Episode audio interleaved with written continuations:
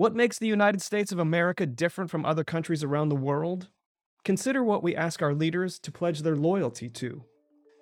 Unlike other armies of the world who swear to defend a nation, a motherland, a fatherland, a people, a president, el presidente, a king, a queen, what we do in the United States is unique because we swear an oath to defend a piece of paper that has ideas and values and what we believe.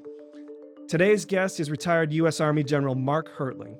You've seen him on CNN, you follow him on Twitter, but you may be surprised to learn that he has a doctorate in business and he's an expert in leadership development, not only in the military, but also in the field of healthcare. We're going to talk about all of that and a lot more on this episode of Crummer Connections. Welcome to Crummer Connections podcast series. I'm your host, JB Adams. In this series, I'm talking with members of the Crummer community and inviting them to share their accomplishments, challenges, and best business advice. Today's show is brought to you by the Crummer Graduate School of Business at Rollins College. Consistently ranked as the number one MBA in the state of Florida, the Crummer School offers a variety of educational programs to prepare you to become a global, responsible, and innovative business leader.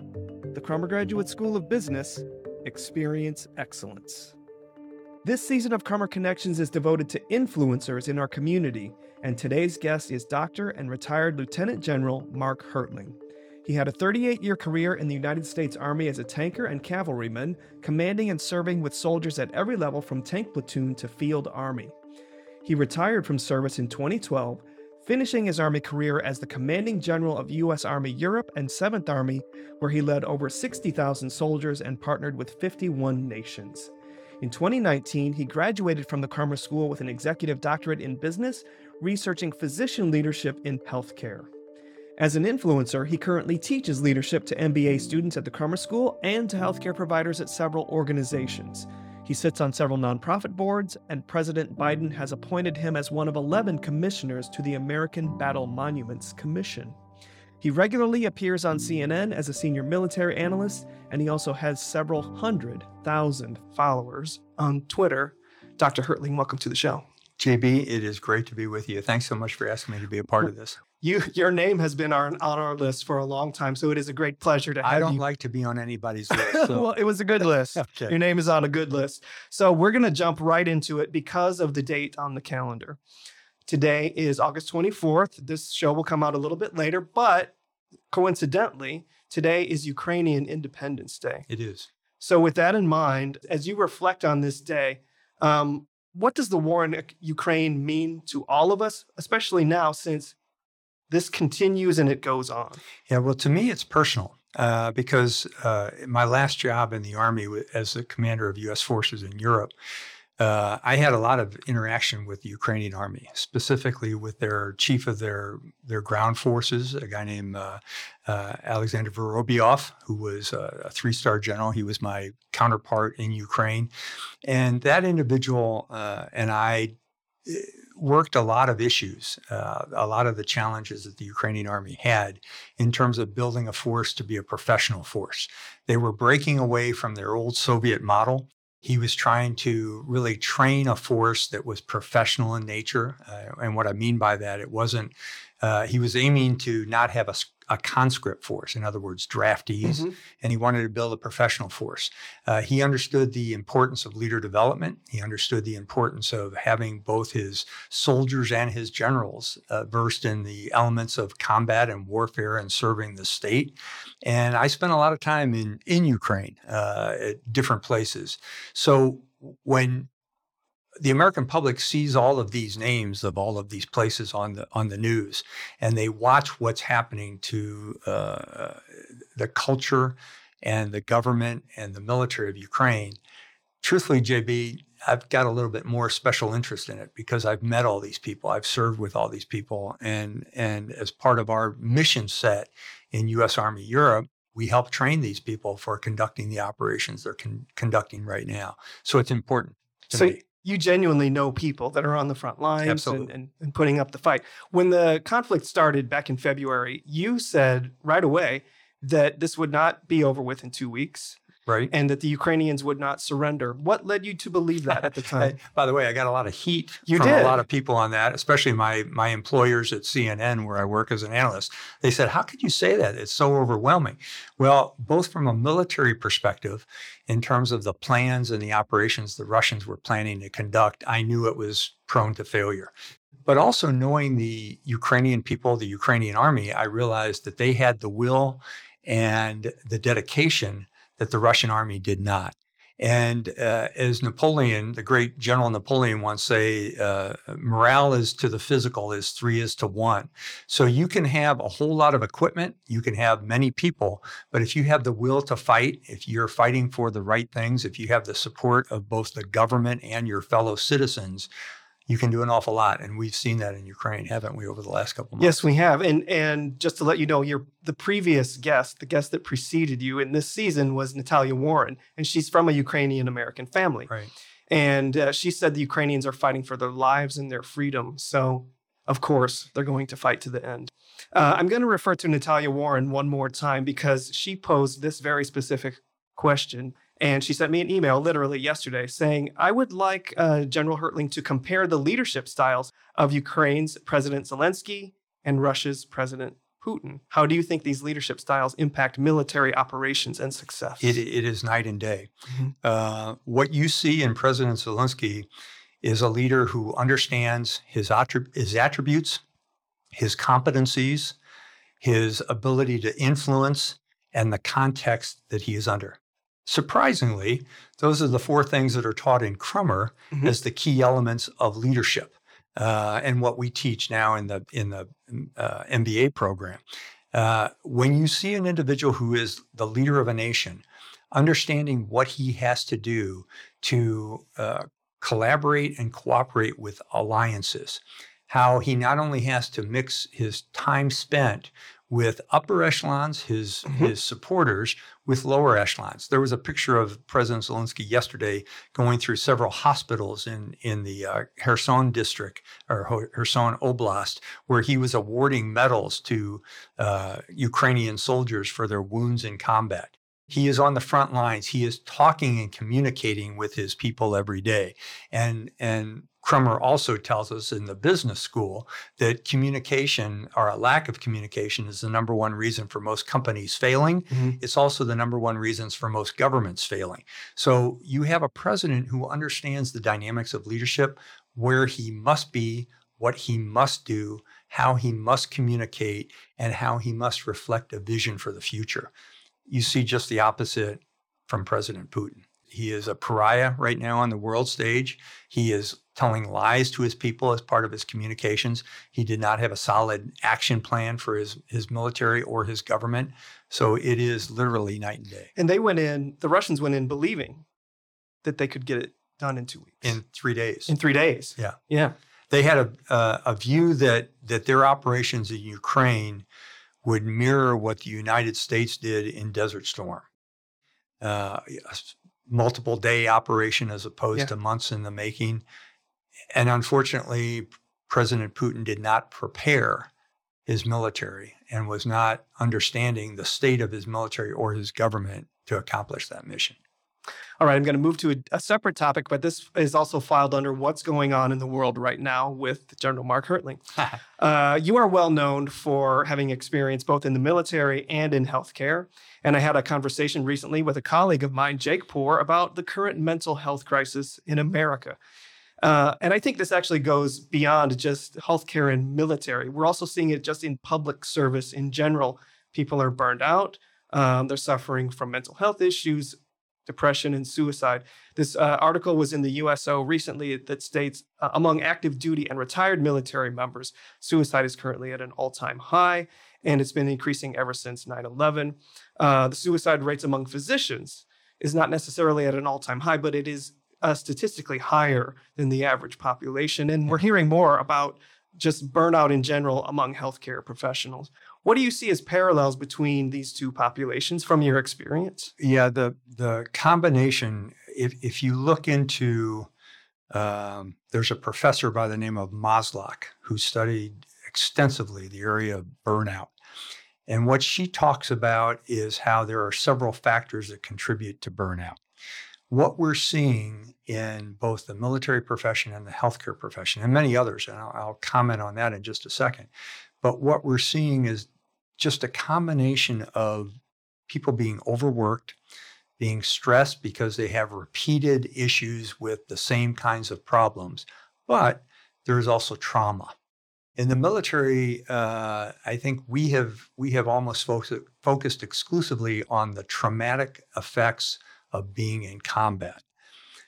In healthcare, what we've seen is a huge spike in uh, post traumatic stress and post traumatic stress disorders, mm-hmm. two different things within physicians, nurses, because of COVID. They have seen in the last three years many of their patients die. As importantly, they have seen many of their colleagues die. Mm-hmm. There is a blowback effect of, of several things. Why wasn't this prevented? Number one. And number two, why is it them and not me? That's a common factor. Survivor guilt. The survivor's guilt. That's mm-hmm. exactly right. We're seeing the same kind of things in the military that are now being seen in healthcare of survivor's guilt. A lot of doctors are saying, why did I survive this in the emergency room, in the ICU, and others did not? So, post traumatic stress is common in a lot of industries. I think I would surprise you if I ask you, what do you think the number one industry is for post traumatic stress? I would guess that it is military. I mean, they're exposing their lives. It's railroad engineers. Ah. And the reason why is because if you're a train engineer on a track and you're heading down the track and a car's on the track or a little kid on a bicycle and you can't stop the mm. train, it's all your fault. Mm-hmm. Uh, and until the last couple of years of both war and COVID, uh, railroad engineers were the number one survivors of post traumatic stress disorder.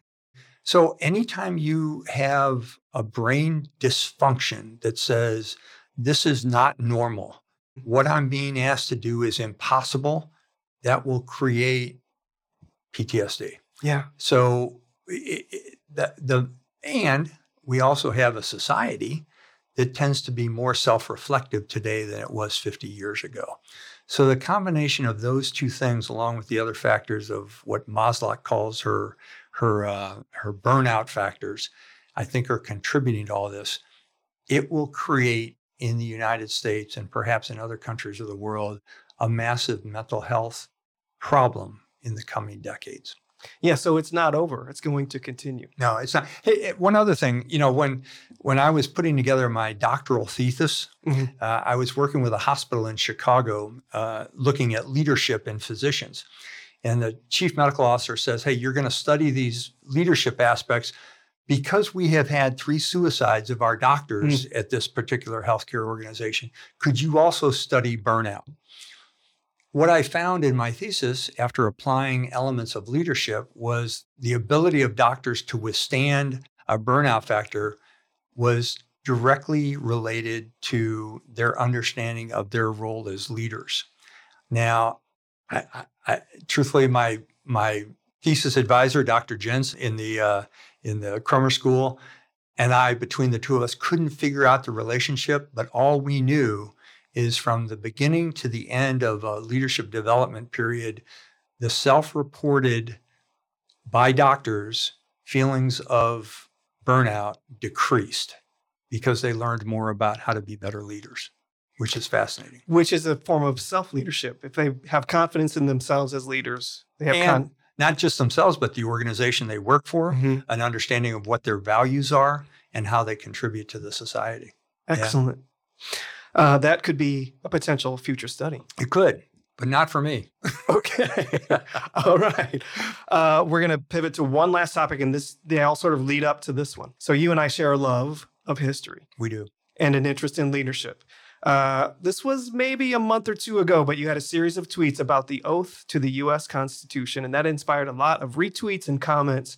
Uh, tell us what prompted you to post that and why that message was so important to you. Well, what prompted me to to talk about that was a discussion of the oath that every executive takes in our government. Uh, so, watching presidents, senators, members of cabinets, the military, and any professional that's part of the executive branch take an oath that I can recite, by the way, Mhm. if you'd like me to. It's I, Mark Hertling, do solemnly swear that I will support and defend the Constitution of the United States against all enemies, foreign and domestic, that I will bear the orders of the President and all the officers appointed over me, and that I will well and faithfully execute the duties upon the office of which I am committed. Now, the first part of that says, I'm swearing an oath, unlike other armies of the world Mhm. Who swear to defend a nation, a motherland, a fatherland, a people, a president, el presidente, a king, a queen.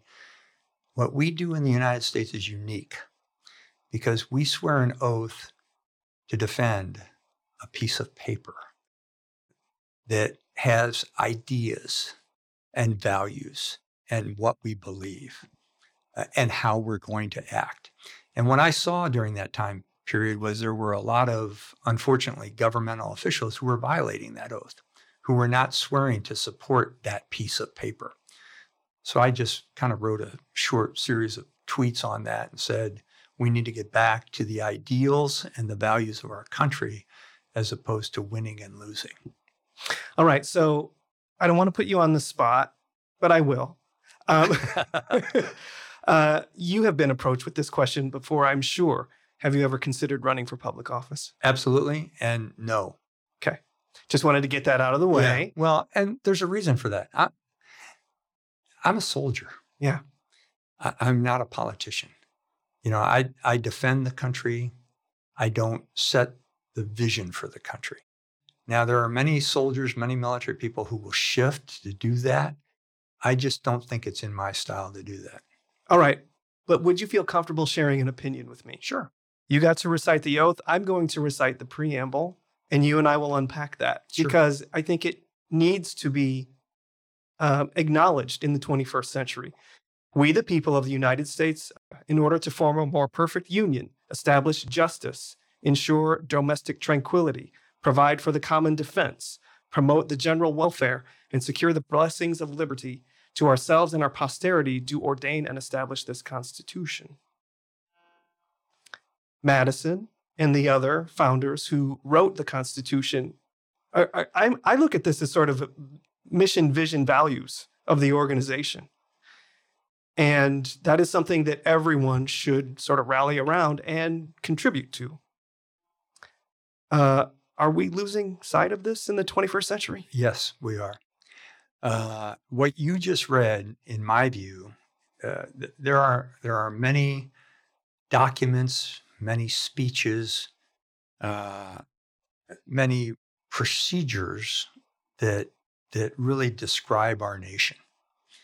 Uh, Lincoln's inaugural, Kennedy's inaugural, Martin Luther King's "I Have a Dream," uh, Roosevelt's Four Freedoms. I mean, we could go down the list of the of the words that have really developed a vision for our nation.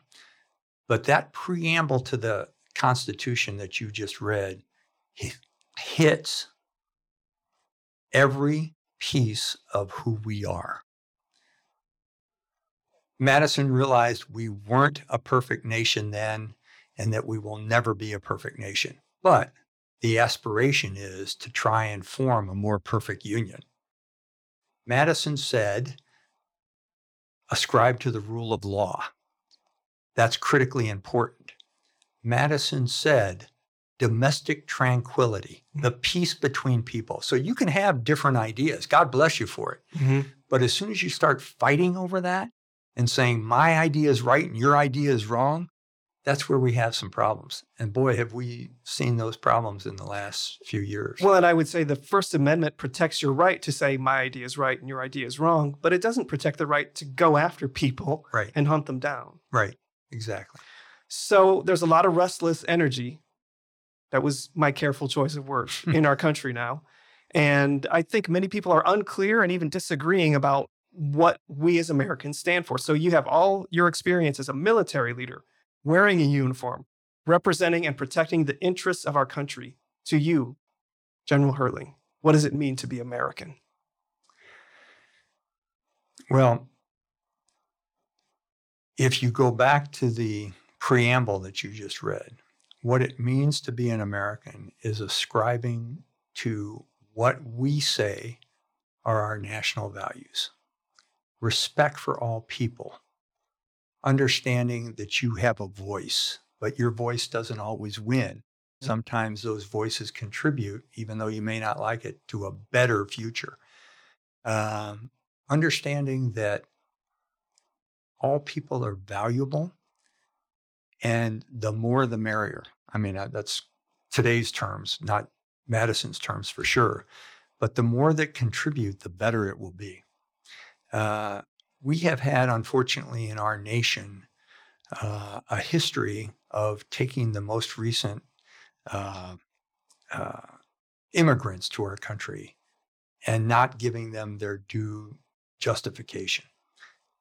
You know, we could say today it's immigrants from Mexico or Afghan immigrants or whatever, but this is a history that we have. I mean, if you go back to the Civil War, um, at the time, the Irish Mm-hmm. were the most condemned in our country. Irish need not apply. Right, exactly. Mm-hmm. So that is a recurring theme. And of course, we've always had the institution of slavery until the Civil War. Um, so it is devaluing people. I'm going to go, JB, I'm going to go back to your question. What does it mean? I think you said, what does it What mean? does it mean to be American? be and I've got a follow up for that as well. So It means valuing other people, understanding that I'll use the buzzword diversity Mhm. contributes to a better society, and understanding that we have to live by a common set of rules, the rule of law, because we're always looking to advance the society and the culture to the future. That let's go back to Ukraine. That's what Ukraine has seen in the last 15 years. They have pulled away from their attachment to the Soviet Union and realized that they have to go back to who they are, who their culture is. And it's very different than Russia. Russia doesn't like that. What we have to do as Americans is go back to who are we? Is it is it these values and these ideologies, or is it who wins and who loses? yes. And we seem to be more focused on who wins and who loses than we do on what's for the common good today, as Madison said. Exactly. And so, with all that in mind, what is worth fighting for and what's not? Each other and our future. And what's not worth fighting for? Uh, I'll be careful. Uh, political ideologies, parties, um, individuals Mhm. um, who do not represent who we are, those are what's not worth fighting for. And, and a destruction of norms, societal norms. Now, by the way, JB, I am not a social scientist. I'm just a simple soldier. So I'm just giving you my opinion on what I see as some things that are affect, negatively affecting our society today and what we may need to do to get back to what right looks like. Your opinion is welcome. Well, thank you. All right, we're going to move on to our next topic. Our topic is backstory, which gives us a chance to get to know you and understand your early influences. You were born and raised in St. Louis, Missouri. You attended a well known all boys junior reserve officers training corps. Uh, I want to call that, is that JROTC? JRTC, that's right. JROTC Catholic High School, and then studied at the U.S. Military Academy at West Point. What I would like to know is when did you know that you were attracted to a military career and Hmm. what influenced you and what were the signs that you were headed in that direction? well, the, the well known all boys Catholic military school is a is kind of a, a, a shift because I grew up in a very let's just say lower income family. Okay. Uh, and I had the opportunity to get a scholarship, a- what's called a work scholarship, to the high school I went to, Christian Brothers College in St. Louis. It was a prep school.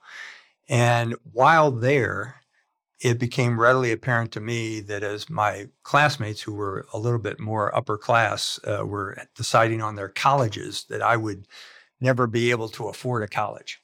I had a great guidance counselor who came to me and said, You have potential. So there's this place called West Point uh, in New York. It's the military academy. And I had heard of it. uh, knew a little bit about it, but he said, you know, you can go there for free and they'll even pay you money every month, like uh, half a second lieutenant's pay, which is at the time was about $250. And you'll get a four year education, but you have to give them back five years after you graduate serving in the Army. Mhm. I said, that sounds like a pretty good deal to me. And I was uh, a high school athlete, became a college Division One athlete in swimming and water polo. And I said, this sounds great. So what surprised me was w- when I left for West Point in the summer of 1971, I know I'm now giving out my age. Uh, I had never left the city of St. Louis. I had never been on an airplane at the age of 18 until the age of 18. And I had, well, I was surprised at going into the Big Apple in 1971 and then going up to West Point in upstate New York. Um, I realized from the very first day that this was something different. West Point today is very hard to get into. In 1971, yeah, not so much. Huh. And the reason why is because we were in the midst of the Vietnam War. No one wanted to join the military. Mhm. So getting an appointment and eventually being accepted in the West Point was a whole lot easier than it is today. I think they take in, I may be wrong in this, but they take several thousands of applicants for every single person that is admitted into the Corps of Cadets today. But back then, it was not bad. Uh, I got in, and I wasn't the smartest tool in the box, uh, but from the very first day on, it was something different. I saw the swath of American society. I had a roommate whose parents were uh, immigrants from Cuba. His father had been a Cuban freedom fighter. I had an African American roommate who today is the Secretary of Defense of the United States, Lloyd Austin. Uh, I That was had- your roommate? as my roommate. I had another roommate, a guy named Brian Haig, whose dad was a colonel working on the National Security Council, who later became the Secretary of State. So these are the kind of guys, uh, at the time, just guys that you were involved in uh, with. Uh, so West Point changed my life. Uh, doing the kinds of things we did there w- was fascinating. Uh, we were introduced to things that you, we never thought we could do from both an academic, a military, and an extracurricular leadership perspective. And I fell in love with it. I thought that I would graduate, spend five years in the Army, and then get out. And what I found after I graduated and spent five years in the Army was this Army thing's pretty cool. Mhm. I'm getting to see the world. From a kid who had never left the city of St. Louis until he was 18 years old till today, by my last count, I have been to 119 different countries. I have had, I have shared meals with privates in the armies and kings and presidents of countries. And it's really opened the perspective of what the world's all about. And this was because a high school guidance counselor Yep. pulled you out of obscurity and said, You've got potential. Yeah. And said, try this. What do you think Mhm. about this? Mhm. So it, it, it- and, and that's a great point to make, JB, and I'm glad you made it.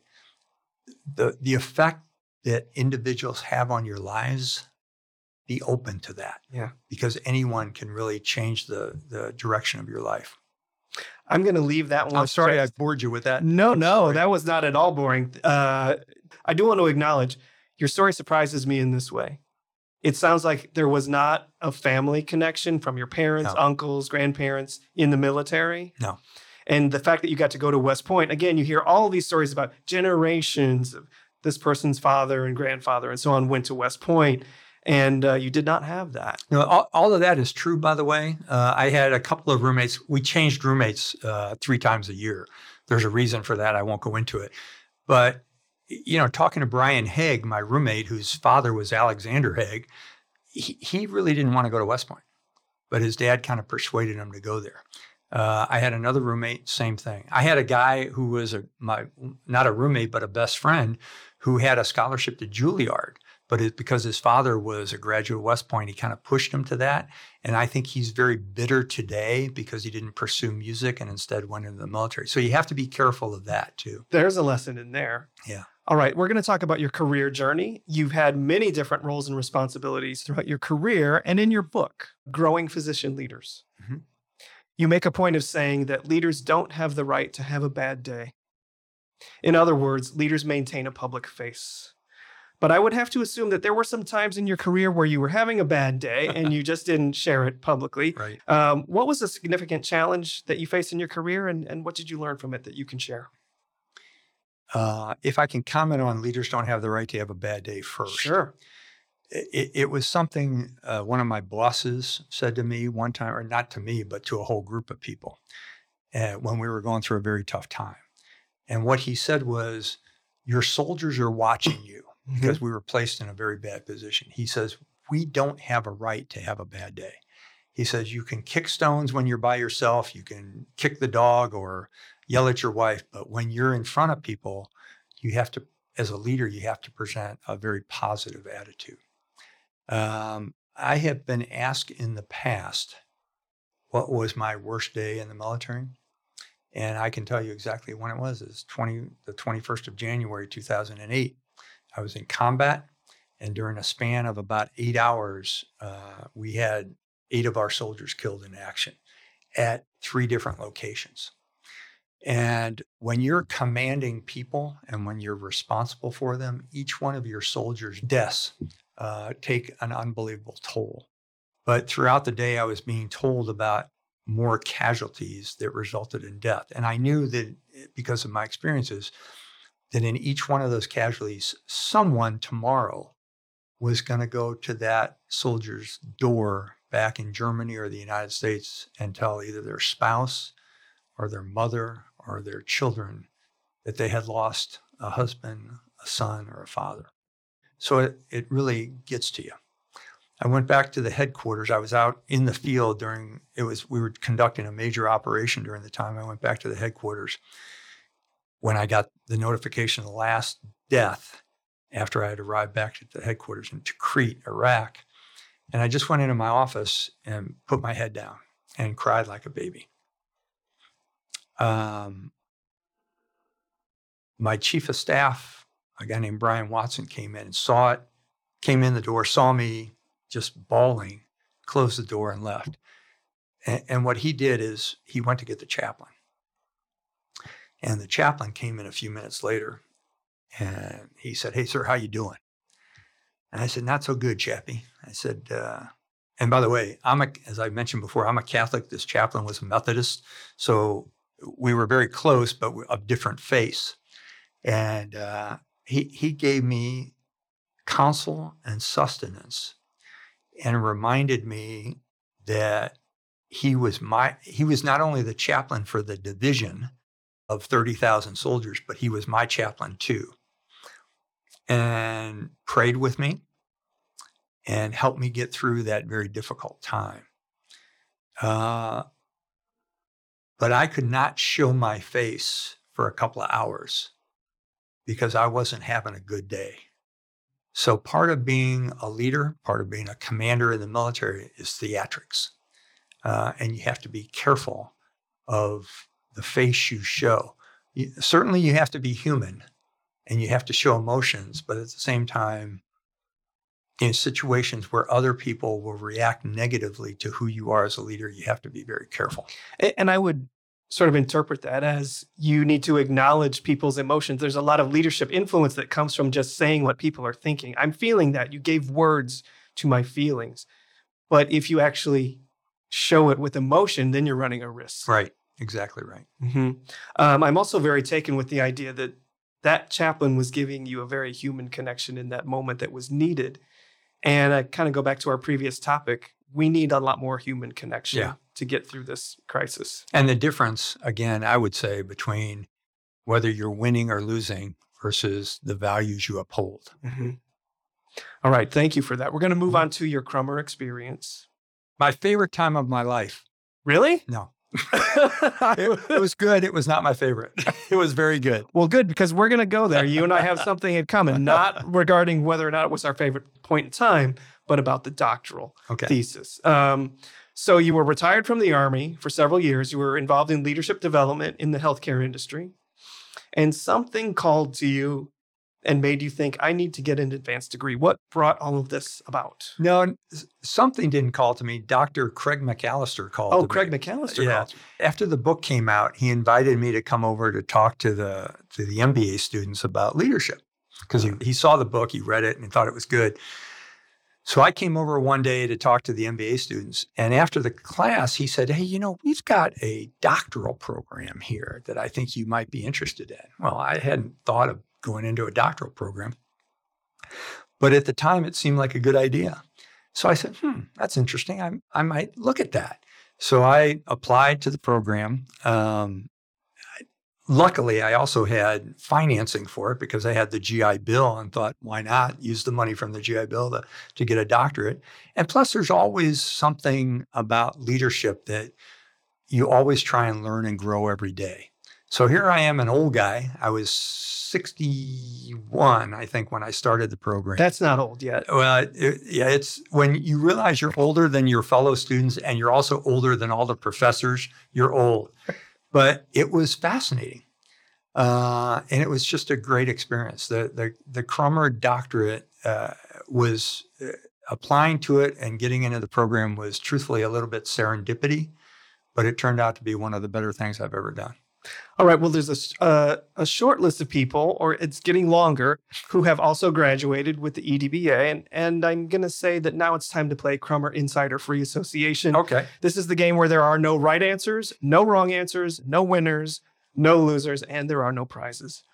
So, uh, General Hertling, I will read to you a series of prompts, and for each one, you say the first thing that comes to mind. I started my EDBA in the year, Oh, uh, tw- uh, 2016, and I graduated in the year. 2019. My cohort name and number was. EDBA 4. Our cohort was known for being. Ooh, we were a pretty eclectic group because we had some really, uh, we had different industries represented and some very interesting people. Okay, my favorite class was. I'm going to give a couple Strategy by Dr. Marshall, uh, International Business by Dr. Correa, uh, all of the classes by Dr. Kim Jens, who became my uh, uh, personal thesis advisor and who Mhm. was terrific, and Corporate Social Responsibilities. So there were four. All right, very good. From the whole experience, my greatest time management lesson was. don't take what happens the first year and apply it to the other two because because the first year was the first year was fun and relatively easy and it got increasingly tougher in year two and three Okay, with that in mind, let's just say hypothetically, you were speaking to somebody who might be in the dissertation wilderness. Hmm. So, two topics finding a dissertation topic and then proceeding through the dissertation. What advice would you give to a doctoral student? There well i would only give them the advice of be prepared for what might happen. Uh, hemingway once told aspiring authors and I, I learned this when i was writing my book that a book follows the three m's. At first it is your mistress and you love it completely and you want to spend a lot of time with it. Then as you get through it it becomes your master and it it really beats you up and then the final phase is when it becomes a monster. When you think it's you're finished with it, but you still have to do more work and you just want to stop and end it. So be prepared for the 3 M's of thesis writing. Be passionate about what you're studying. I think we should even be passionate through the master and monster phases. Right, exactly. As much as we can. All right. What was the impact? What was the outcome of getting your executive doctorate? Well, uh, I go. I always go back to you know, Crummer has a great program where they not only assign you a faculty mentor, but they also assign you a student mentor from the class above you. So my student mentor was a woman by the name of Rhonda Bartlett. Uh, she had she was also in healthcare. She wasn't quite as old as I, but she was close. She was in her early 50s. And during the cocktail reception we had on the very first weekend of classes, we were talking to each other. I said, So, Rhonda, I said, what'd you get out of this program? And she got this big grin on her face and she said, I learned how much I didn't know. Mhm. She said, I thought I knew a lot. I had a, you know, she says, I was a nurse. I worked in healthcare. I'd gotten my master's degree, but I thought I knew it all. And when I got into the doctoral program, I realized how much I didn't know about the subject I was interested in. Yeah, it's humbling. It is. All right. So the dissertation that you wrote happened after you wrote this book, Growing Physician Leaders, but they connected, right? The, t- the dissertation topic and the content in this book have some connections to each Mhm. other. Yeah. By the way, I, I love all the stories in particular, Good. the war stories. I'm glad. Uh, but the essence of this book, I would say, is that physicians are trained to be physicians. They're not necessarily trained to be leaders in a healthcare system. Mhm. And so some of them are not ready and they're not equipped to genuinely perform as leaders. When you get it to work, what does it look like and how good can it get? Oh, it's magical. Um, and and I'll restate what you just said, if you don't mind. Physicians are trained in the science of medicine. Uh, what's fascinating is they receive writ large very little training in the art of leadership. But physicians, because they are members of a profession, all professionals have to balance science and art. Um, but but they don't get a whole lot of training in that.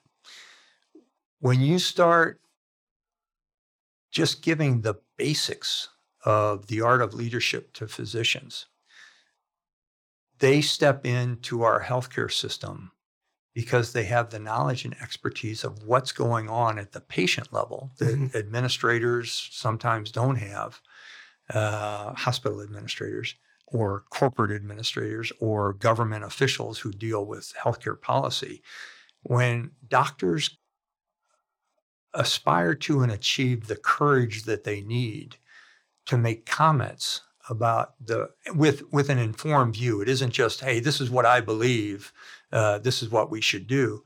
If you get an understanding of what leadership is of using the aristotelian approach of logos pathos and ethos Mhm. using logic passion and reason uh, in terms of developing new approaches to dynamics if you get the experts involved in that it's magical. I mean it's it's like I, I would tell you it's like a general if i never went and talked to privates to figure out what was going on at the at the dirt level i'd be a really crappy general um, doctors are the same because they can provide information to those who are managing and leading large healthcare systems in the united states right now which truthfully are in bad shape across the board And you've seen transformations happen. I have. Um, I, I will name the organization I was a part of, but I, I worked with Advent Health for five years, and part of the reason for to, for bringing this leadership program together was the COO, a guy named Brian Paradis, wanted to change the culture where doctors were more involved. He wanted doctors to come to the table. Now, as as neophytes, uh, civilians, you and I, we don't know what goes on in a hospital, but there are oftentimes the the difference between the stovepipes of the administrators and the stovepipes of the doctors. And there's a lot of research, which I saw at Crummer, saying how much tension and lack of trust there is between the two. Well, if you can bring the two together in a team, uh, the results are just absolutely magical. And it's true in any profession. Yeah. I mean, in the military, it's the same way. If you can bring civilian leaders and military generals and soldiers together to really determine how to solve problems, it makes a whole lot of difference. Yeah.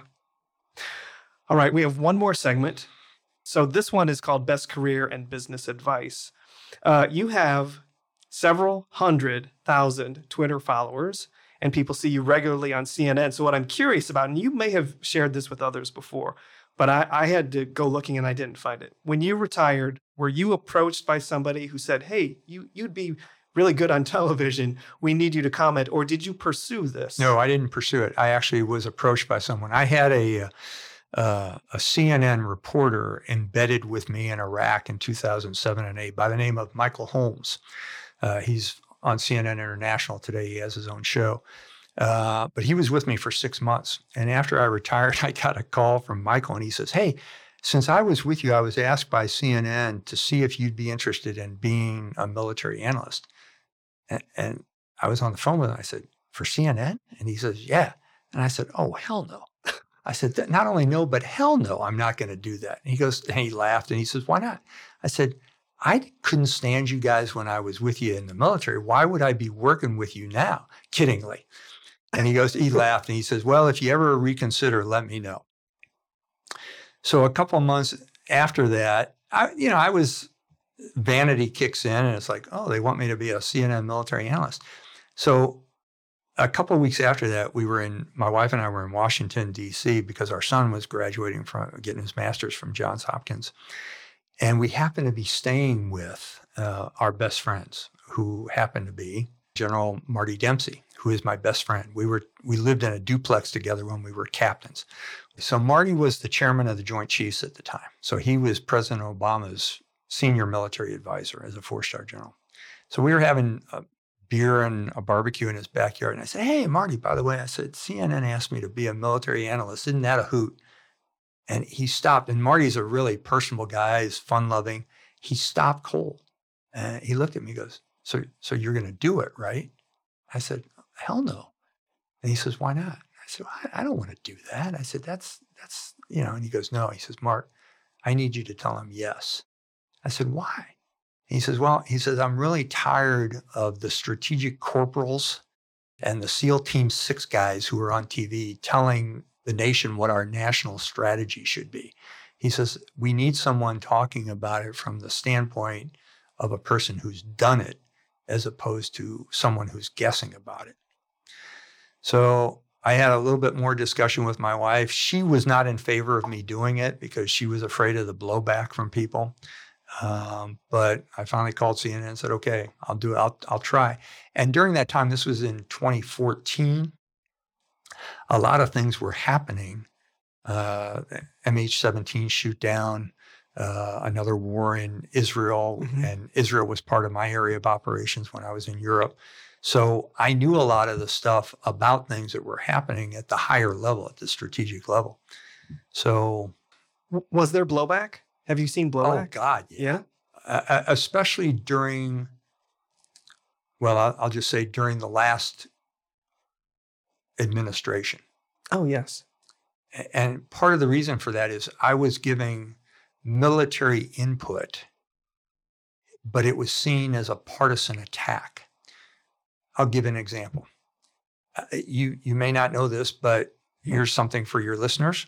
I was the very first general that President Trump said he was smarter than. Nobody knows that. But this all came about in an interview with Anderson Cooper because Trump had made a statement about going into Iraq, stealing their oil, being able to, to get uh, oil companies in to take their, that's called looting and plundering, mm-hmm. and it's a war crime. So I was on with Anderson Cooper and, and I said, hey, look, when I was in northern Iraq where the oil fields are, uh, we tried that. We tried to get Exxon and Mobil to come in and take a look at how they could help the Iraqis get their oil industry back up.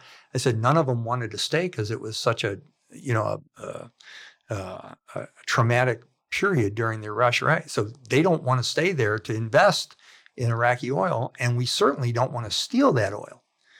So that's what I said. The next night, Cooper gets um, candidate Trump uh, mm-hmm. in in Trump Towers, and he says, "We've got a general, General Hertling, who says you can't steal Iraqi oil because it's a war crime. He tried to pull oil companies in, and candidate Trump said, "Well, then I'm smarter than General Hertling, and he's an idiot like all the other generals." And and he kind of went off. There's a YouTube video somewhere online on that. And so I, I, when I saw it, I, Cooper had asked me on the show, so I'm waiting in the in the ready to go on, and he's showing this film of candidate Trump saying all this. So when he came to me, he goes, "Okay." in fact, what he said was, "General Hertling, I hate to put you in this position where you're commenting on this." And I was thinking to myself, "No, you don't. You love this." so I kind of said what I thought. Well, from then on, it was You're partisan. I'm a partisan. Mhm. I'm an Obama general. I'm, you know, and what I was just pointing out, going back to your first question about the Constitution, is what do our leaders do? What does right look like? How do you abide by the rule of law and secure the country? That's what I was commenting on as a military analyst, not about politics. It's tough to do. So yeah, it's it's not all sunshines and unicorns. So that's that's the risk you take by becoming a public figure. Mhm. Th- that's kind of the burden that you bear. Right. Uh, for speaking up for the right. exactly. All right, uh, General Mark Hertling, we're about to wrap up our time together, Mhm. and as we do, I would just like to ask: Is there any message that you would like to send out to the Crummer community today? Yeah, I I had truthfully I had never heard of Rollins College or Crummer before I came to Orlando, uh, and it is a true gem, not only in this community but in the nation.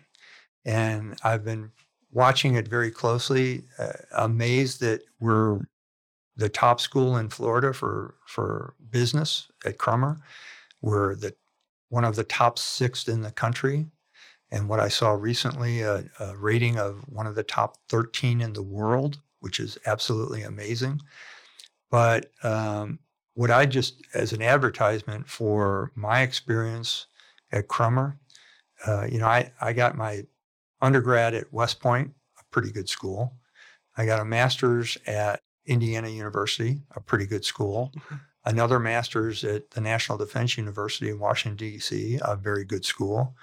Crummer compares favorably with all of them. It, it is on par with every single one of those national institutions.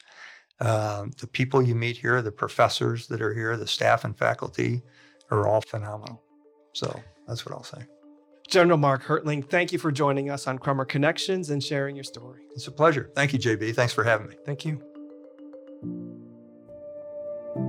Today's show is brought to you by the Crummer Graduate School of Business at Rollins College.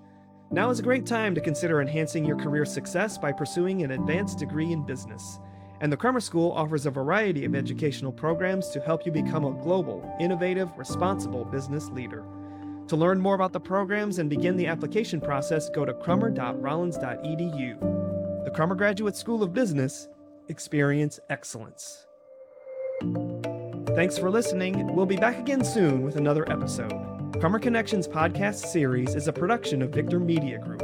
If you like this show, follow us on your favorite social media platform. Today's show was created and hosted by JB Adams and executive produced by Gerard Mitchell. Recording took place at the studios of WPRK with technical and production design by Angel Cologne, technical and production assistance from How Do, Dassica Gilkey, and Jayan Gilkey, and final video and audio editing by Manny Simone. Our gratitude goes out to Mike Brown and Loveland Finley in Alumni Relations for their gracious help and support. Until next time, Fiat Lux.